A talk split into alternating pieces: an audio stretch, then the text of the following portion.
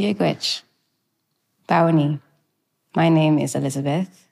I'm 18 years old and I'm a second year university student in Dublin. And I would like to share a glimpse into my beginnings. Prior to my birth, my mother, who was born in a Muslim family, converted to Christianity. And she faced persecution from her family, who were all Muslims at the time, and fled Nigeria to escape religious persecution and to fight for a better life for my four siblings and I, of which I am the youngest. She tried to get asylum in a number of countries and eventually got a letter of acceptance from a relatively small country known as Ireland. Ireland accepted her application.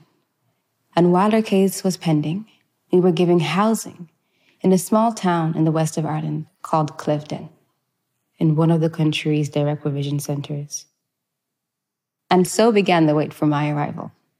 My due date was July 13th, which was also the day that my father was born. But I refused and decided that I preferred to be born on the 16th. And so I was born in my mother's room with the umbilical cord wrapped around my neck.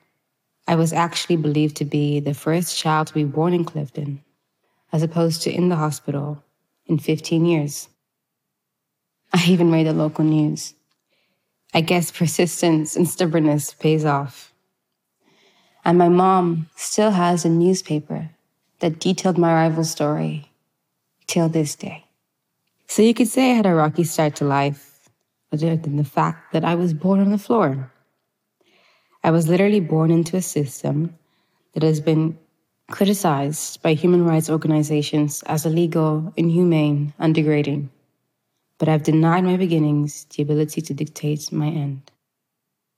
After I was born, my siblings were granted residence here.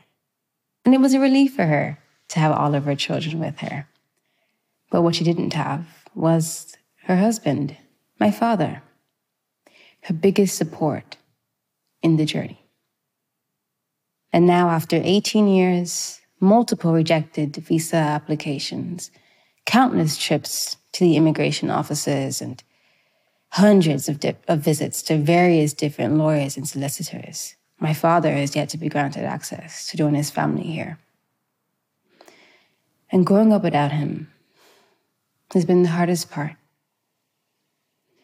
So, the topic of this talk today is the need for family reunification and the effects of one parent households on children. We often spend time talking about how children are the future and how it's necessary and crucial for us to lay good foundations for them so they have equal opportunities to succeed. But the first and most important foundations in a child's life are laid at home, within the family structure. And think about it. When you have two parents who want to be in your life, having both parents around and involved means having access to more of the economic and community resources available, as both parents are willing to invest their time, energy, and money into the well being of their children. And so I often imagine how different life would be if my father was here. If my father was here, I would have never had to witness my mother painstakingly try her best to raise my two sisters and I, along with my two brothers, alone. There is not one day I have not heard her beg God for the strength to raise us. Her earnest prayers have been the backdrop of my sleep and my only lullaby for as long as I can remember. She's only one person, so she needed his strength to be in five places at once as my siblings and I all had our different issues and problems to deal with that we needed her there for. But all the while struggling to maintain a good relationship with my father, who is thousands of miles away. or what it would have meant to see my father at my recitals or at my brother's matches. None of us would have ever been left staring into a crowd of parents, disappointed that our own parents, our biggest supporters, couldn't be there. And I'm certain we would have escaped experiencing homelessness if my father was here. For months, my family and I were homeless.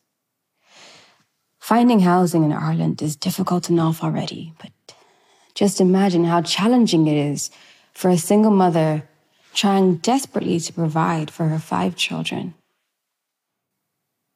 In fact, at times it's virtually impossible, which is how my family and I ended up homeless. And I remember the first night we spent at the emergency accommodation hostel. My mother, siblings, and I all gathered to pray because we knew that the only thing we had left to depend on was God and His mercy. It was a tear filled night, and we had many more of those in the following seven months of our homelessness.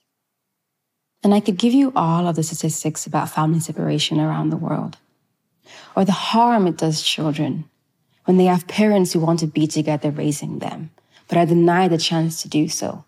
But we don't need statistics or case studies to justify the need for family reunification. Because the idea that families should be together, deserve to be together, is a fundamental human right. It doesn't arise from research evidence or government charts. The right to be with your family to be loved and cared for by your family exists because you exist. It is the right of all humans. And according to the United Nations Convention of the Rights of the Child, Article 9 states that children must not be separated from their parents against their will unless it is in their best interest. And children whose parents are separated have the right to stay in contact with them unless this would cause them harm.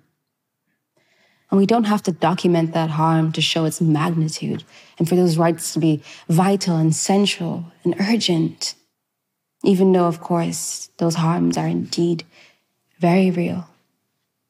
I remember a time when I was about seven years old and I had been tucked into bed by my mom.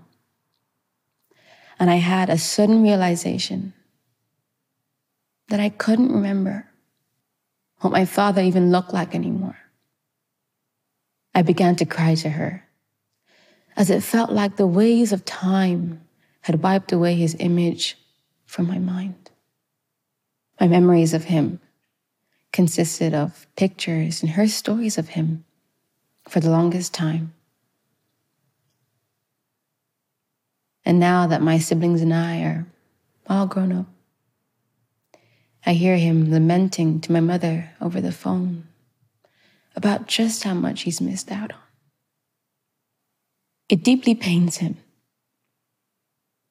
that he doesn't know life with his daughters as women and his sons as men.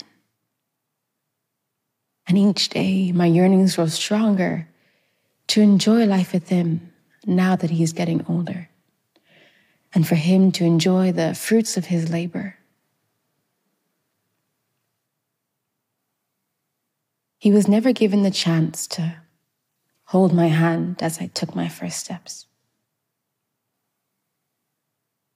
But I pray I get the chance to hold his when he needs my help to walk in his old age.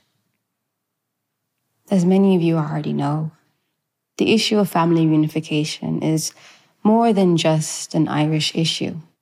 It's indeed a global issue, and it has been highlighted by the recent takeover in Afghanistan and the ongoing Israeli Palestinian conflict. The sheer amount of families who've been displaced and the thousands of unaccompanied children arriving on the shores of countries all over the world, Ireland included.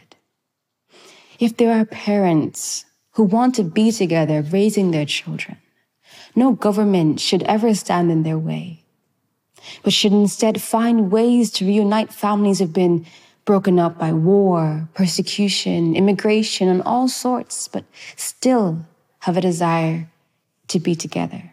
We need governments to take into account the stories of young people like myself, whose families have been needlessly separated. By expanding safe and legal pathways for families to migrate together, whether that be migrant workers and their children or refugees, families have a greater chance of staying unified.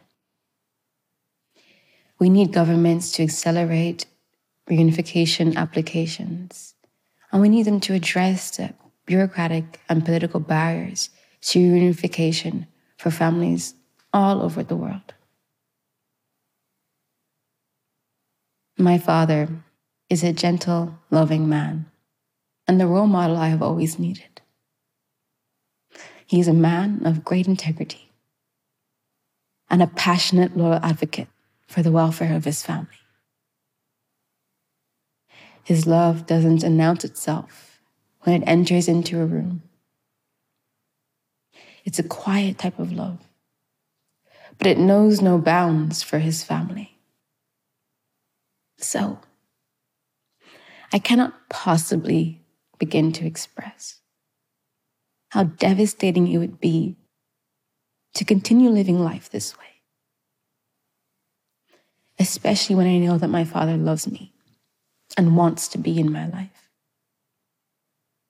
I want my Father to join me here in Ireland, the country that my family and I are proud to call home. And I want all families to be made whole, to be reunified, to be together, as is our right. Thank you.